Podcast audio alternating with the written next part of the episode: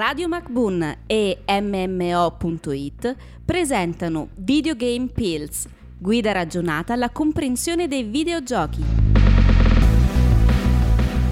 Adesso ti spiego la saga di Resident Evil. Bentornati a tutti in questa nostra serie di podcast dove smontiamo qualche pronuncietto e parliamo un po' di videogiochi in generale per i non addetti ai lavori. Io sono Damiano di MMO.it. Io sono Stan di MMO.it. E quest'oggi ci occupiamo di un videogioco molto particolare che ha fatto un bel po' la storia dei videogiochi. Ha fatto sicuramente tanta strada nel tempo ed è cambiato molto. E adesso ha sicuramente uno stile molto differente da come ce l'aveva in partenza. E si sta parlando appunto del buon Resident Evil, gioco a cui io mi sono approcciato molto tempo fa con un po' di timore, perché era il classico videogioco dai 18 anni in su, il gioco che tua mamma non ti voleva comprare, ma è horror, non puoi comprarlo, non hai l'età adatta per comprarlo. Morale della favola, in sostanza, in qualche modo sono riuscito ad ottenerlo e una volta che ho iniziato a giocarlo, le atmosfere di Resident Evil mi hanno davvero impressionato positivamente, perché poi io ho iniziato a giocare con Code Veronica X, che era appunto, tra l'altro, per fare un piccolo disclaimer, i primi videogiochi, adesso non mi ricordo bene, mi pare siano partiti con la grafica cinematografica e poi si siano evoluti con la terza persona, se non sbaglio. Sì, i primi titoli presentavano questa configurazione qui. In pratica il nostro personaggio si muoveva su dei fondali pre-renderizzati, che vuol dire che hanno a tutti gli effetti delle immagini statiche, all'interno dei quali erano posizionati degli oggetti con cui il nostro personaggio poteva interagire.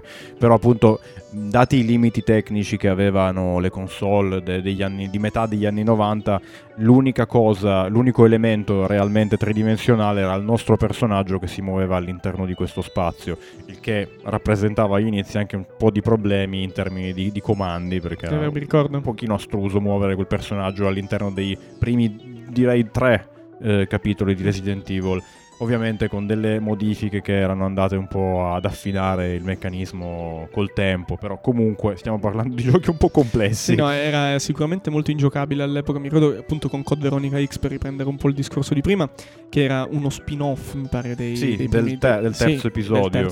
Sì. E che è stato l'ultimo, mi pare, con la grafica cinematografica in quadratura fissa che hanno fatto. Perché dal quarto poi abbiamo cominciato ad avere dei titoli con a telecamera slegata dai fondali, che quindi erano ora finalmente tridimensionali, all'interno dei quali il nostro personaggio poteva muoversi, con la possibilità da parte nostra anche di girare la telecamera e guardarci intorno. Sì, no, con Resident Evil 4 difatti, poi con la storia molto strana, perché poi alla fine anche a livello di storytelling i videogiochi di Resident Evil, che sono stati scritti mi pare da Shinji Mikami, sì, sono appunto andati anche degenerando un attimino, perché hanno avuto un periodo molto più florido sicuramente, un periodo invece di creatività un po' altalenante, perché Resident Evil 4 mi ricordo che non parlava, tra l'altro noi stiamo parlando di questi videogiochi come di videogiochi horror, ma stiamo dando per scontato che si sappia il fatto che Resident Evil è un videogioco che tratta di zombie. Certo. Si tratta di zombie, della mutazione del virus degli zombie, il cosiddetto virus T. Di questa società chiamata Umbrella che aveva degli esperimenti all'interno di questa città chiamata Raccoon City, e di questa fuoriuscita di questo virus che poi aveva infettato tutti i cittadini all'interno della città, e che si è poi evoluto su scala globale alla fine. La cosa globale poi è degenerata. Infatti possiamo dire che i primi tre capitoli sono forse quelli meglio riusciti, perché rientrano a tutti gli effetti nel genere horror, mentre dal quarto in poi si comincia ad avere una deriva un po' più action, dove certo gli zombie ci sono sempre, ma la storia perde un po' quell'atmosfera ansiogena e si porta ad avere delle situazioni che a volte la sentano quasi un po' il ridicolo. Poi non solo, cioè, dal punto di vista dei fanatici degli zombie, io mi reputo abbastanza fanatico degli zombie, e il vedere che dal quarto capitolo in poi non si stava più parlando neanche di zombie, si stava parlando proprio di mutazioni vere e proprie. Quindi non si stava parlando del morto vivente, si stava parlando proprio di una creatura mutata, esatto, che a questo punto aveva forme gigantesche. Cioè, per realtà alla fine il gioco aveva comunque un suo perché e comunque era divertente. Però aveva comunque dei dettagli che anche dal punto di vista di narrazione potevano non filare esattamente liscio. Il quarto, tra l'altro, è interessante da vedere, perché aveva una particolarità, ovvero che il nostro personaggio è vero che aveva la telecamera posta dietro la schiena, e quindi non c'era la visuale cinematografica solo del capitolo precedente, ma la giocabilità comunque del 4 era particolarmente difficile come a livello di comandi, perché era la stessa identica di quando c'era la grafica a camera fissa. Esatto. Quindi dove hanno solamente spostato la camera dietro la schiena, tutto il resto era comunque rimasto lo stesso ed era molto legnoso, sì, per dirci, sì, il personaggio sì. Si muoveva davvero in maniera molto scattosa. Sì. La cosa poi è fortunatamente stata svecchiata da questo punto di vista quando Capcom ha deciso di creare un reboot, anzi proprio un remake del secondo episodio, uscito tra l'altro di recente, dove grazie anche alle nuove tecnologie è stato possibile avere dei fondali, un'ambientazione tridimensionale fatta con tutti i crismi del caso e un personaggio che si può muovere finalmente in modo più libero e interattivo all'interno dell'ambiente.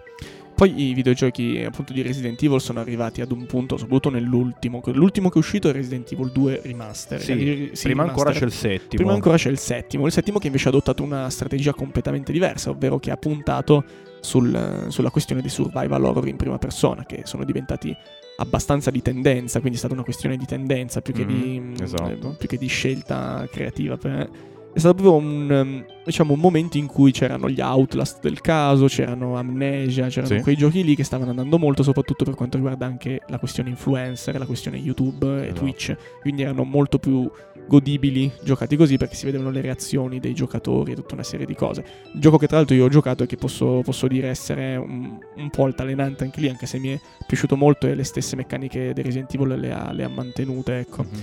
Comunque è interessante anche Resident Evil per l'unico semplice discorso che ci possiamo ricollegare a quello di cui parlavamo un po' di tempo prima in questo podcast, sulla questione dell'adattamento cinematografico, perché la saga di Resident Evil è stata adattata al grande schermo con appunto come attrice protagonista Mila Jovovich, con dei film che possono non essere esattamente riusciti, ecco. In questo caso vi invitiamo a recuperare quella pillola sul cinema e i videogiochi, in modo tale che così riusciate a farvi un'idea un pochino più particolare. Testi e voci di Damiano D'Agostino e Stefano Beltramo. Produzione Pierpaolo Bonante per Radio MacBoon.